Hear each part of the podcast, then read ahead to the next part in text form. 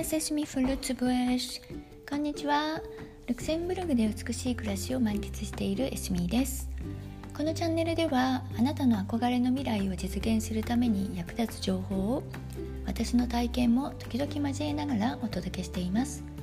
あなたはどんな素敵な未来を描いていらっしゃいますか？昨日は久しぶりに飛行機クラブのイベントがありました。コロナでずっとできなかったので一昨年の9月以降で9月以来です。その後は毎年の決算の会合でさえもオンラインでの開催でした。個人では皆さん活動を続けていても一緒に集まれる機会がなかったのですね。久しぶりにみんなと会えてとっても楽しかったです。夕方頃から自由に集まって各自アペリティフから始まりこれまでのフライングアウトの体験談を報告しながら話に花が咲きました。知らない間にたくさんのニューメンバーもいてその人たちとも知り合えるとっても良い機会となりました。その後はいつも通りのバーベキュー。以前にも紹介していますがソーセージや大きなお肉をドーンとただ焼いただけのあのスタイルのバーベキューです。でそれでも昨日はたくさんの種類のサラダがあってそしていくつかのデザートも用意されていたのでなかなか充実していました。早くから始めたせいか日が沈む前と言っても9時半頃なのですがその頃にはほぼ皆さん帰られていてお片付けも終わっていました。たくさん食べて飲んで上機嫌の私たちはそのままフィールドで愛車のキャンピングカーの中で眠りに落ちました。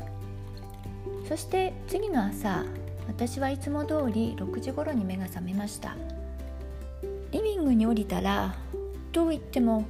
屋根が上がってベッドルームになった空間からシートがあるいつものスペースに降りたというだけのことなのですが私たちはこのような呼び方をしています。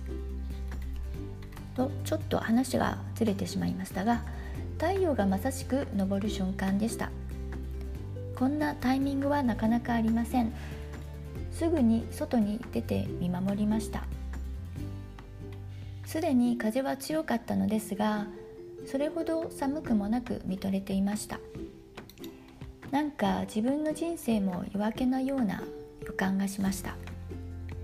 良い気分に浸りながら旦那さんが起きてくるまでコーヒーを飲みながら本を読んで過ごしました。旦那さんがリビングに降りてきたのは8時半ぐらいかな。その頃はもう太陽の日差しが暑いくらいでした。でも私は太陽大好きなので思いっきり浴びながら読書をしていました。なんて幸せな時間でしょう。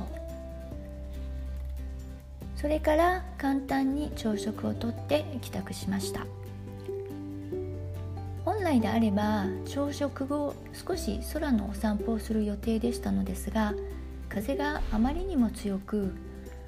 というか風自体は大丈夫なのですが時々来る突風は見下してはなりません。夜中でも結構すごかったです。今日の強烈な突風はちょっと危険かも。上空にいる間はそれほど問題がなくてもちょうど着陸時に遭遇してしまうことしまうと怖いので今日は諦めたのでした。でも家でのんびりするのもたまには悪くはありません。ということで今日はウィークエンド編でした。最後までお付き合いいただきましてありがとうございました。エスミーでした。ビスネクストケイヤー